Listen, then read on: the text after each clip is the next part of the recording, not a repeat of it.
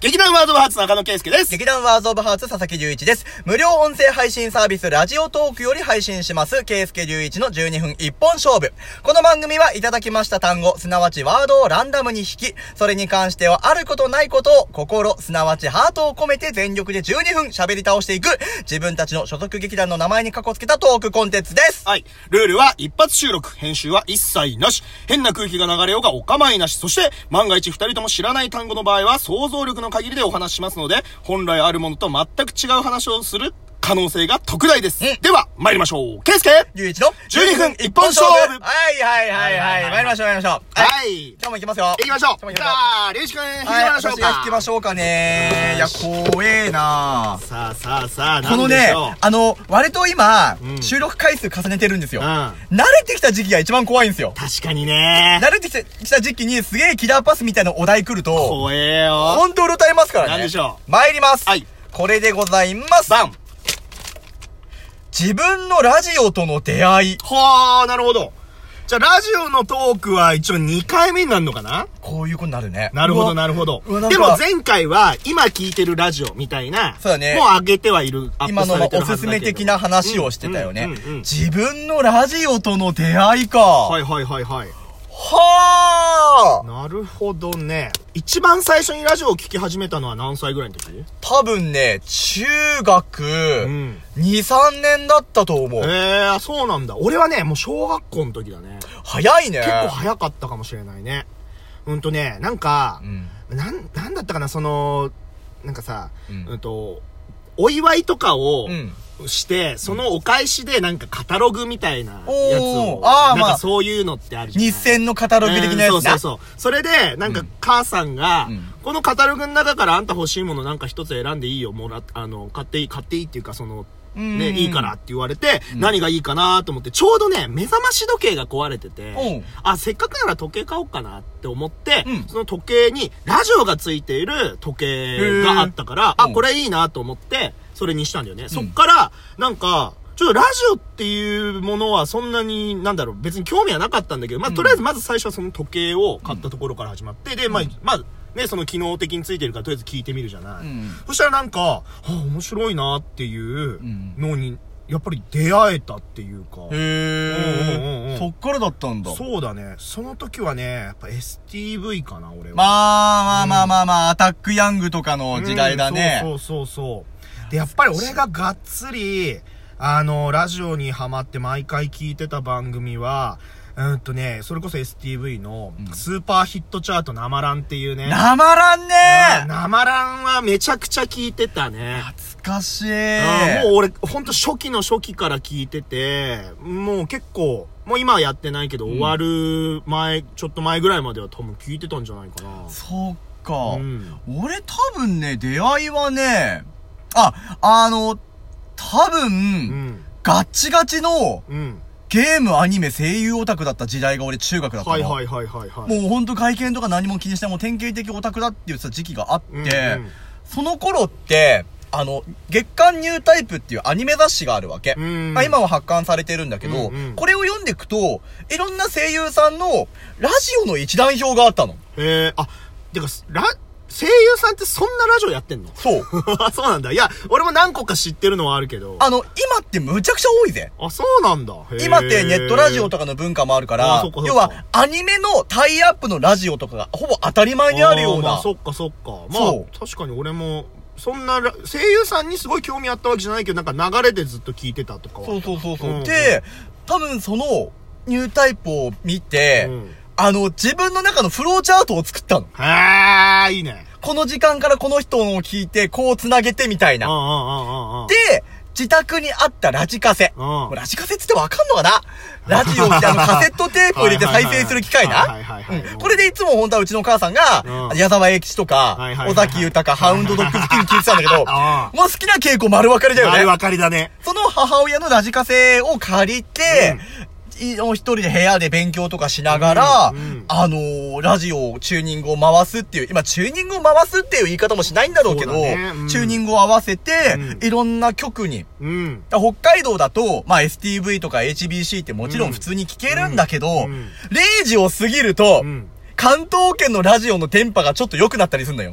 そうなんだ。これでで文化放送を聞いたりとかうんうんうんう、ん日本放送、えっと、東海ラジオ付近までうんうんうはん、ちょっと雑音リスナへえ、そうなんだー。。雑音リスナーっていう単語も多分もしかしたら今知らないかもしれないよう。ん、そうだね。そう、雑音混じりで、あのね、なんつうの、普通の放送なのに、だんだんそれがフェードアウトしていって、中国語か韓国語みた いな、なんとか語講座みたいなのがバーって入ってくるの。へフえ。ェードイン、フェードアウトを繰り返す、あの感じでラジオを聞いているっていう、なんかね、あの、せめぎ合ってる感がね、すごい楽しかったなっあてー覚なえんてかて。おつなものがあるね。そう、で、その中で僕は、林原めぐみさんっていうは声い優さはんいはいはい、がもう大好きで、へーあのー今も東京ブギーナイトって番組はやってますけど、うんうんうんハートフルステーションって番組、うんあの、もあったりとか、うんそれをずっと聞きながら、うんあの、受験シーズンとかを乗り越えたりとかしてた時代があっ受て。験シーズンはやっぱラジオはやっぱ本当お供だよね。友だったね。うんだからそこで、前後の番組を普通に聞くようになって、STV だったら僕は、えっと、船森幸子、福永俊介のスーパーランキング。はいはいはいはいはい。スパランですね。うん。スパランを聞いて、そっからまあ、アタックヤング。だったよね。バーカシエイチローさんとか、あの、はい木村洋二さんとか、あと、美濃谷正彦さんとかも分かる方がついてきて。大体世代が、あ、この辺だなって分かると思うからあ。、なるほどね。そ、アタヤンはそこの世代なのね。僕はそう、だから、俺のね、アタヤンはね、それこそ福永俊介はいさんとか、内山よしこさんとか、はいはい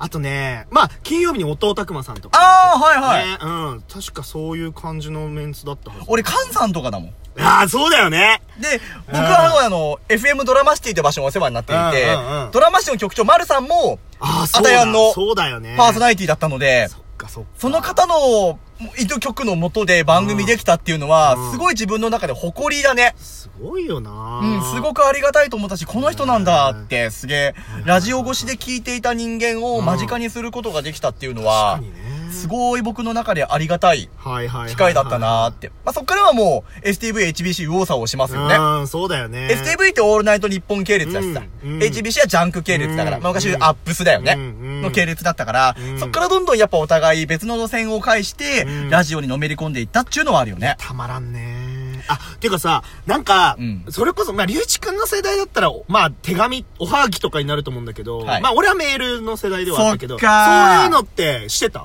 あのね、僕の時はまだね、ハガキを送っていた郵便番号5桁でした。あ、こけた な5桁から7桁に変わったぐらいだもん。あー、そっかそっか。で、はがき職人はやってました。やってたんだよ。それ、え、どういう、どの番組でえー、っと、アタックヤングも送ってたし、えーうんまあ、その、えっと、林原さんのハートフルステーションも送ってた。うんうんうんうんハートフルステーションは一回読まれた。うん。家に会員証がある。うん。で、アタックヤングも、えっと、多分福永さんと明石さんの方は、うん1、2回ずつ読まれた記憶はある。えー、いいね。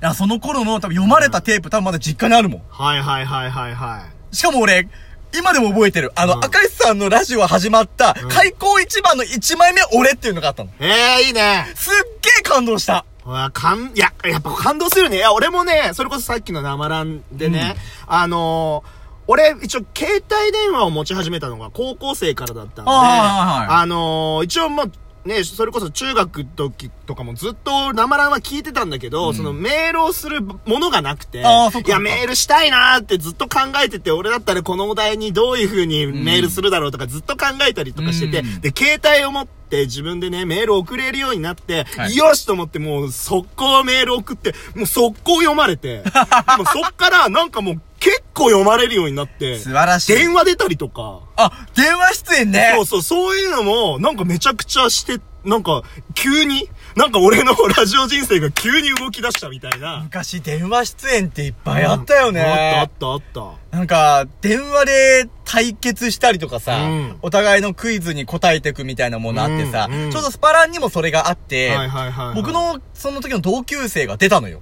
えー、いいね。ラジオ出演して。うで、勝ち抜き戦みたいな感じだったと思うんだよね、うんその企画っていうのが、うんうんで、そのクイズの中で、要は3択だよ。うん。どれが正解かみたいな。はいはいはいそれで、あのー日本で一番多い名字はどれみたいな感じで、うんうんうんうん佐藤、佐々木、斎藤みたいなやつだったの。うん俺のこと信用したんだろうね。うん佐々木っつって、まあ不正解だっ たわ。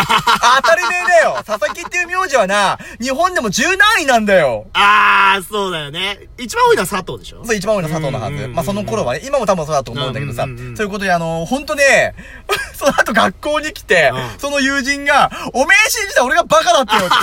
勝手に信じたのお前だろ確かに。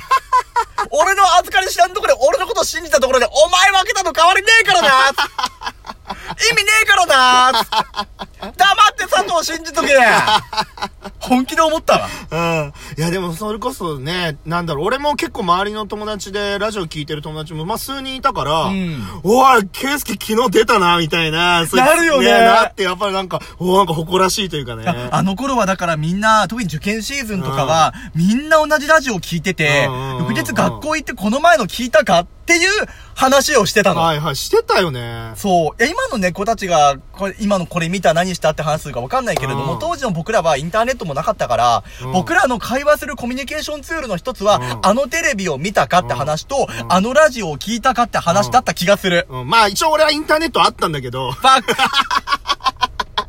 俺今軽々放送禁止を言っ ちゃったわ。ファーって言っちゃったわ。え、ね大丈夫大丈夫ねわかんないあげていい、あげていいの これ。わかんない。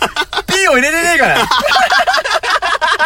そうだよね。もう一切編集なしっていうルールのもとねやってますんで。大丈夫、俺、ファーって言ったから。あの、ドレミの次っていうそね、うそう、ファー。ファイトのファーだから。ああ、そう、ファイトのファーです。最後聞こえたっぽいやつは皆様の中であの、ぜひあの、モザイクかけていた だいて。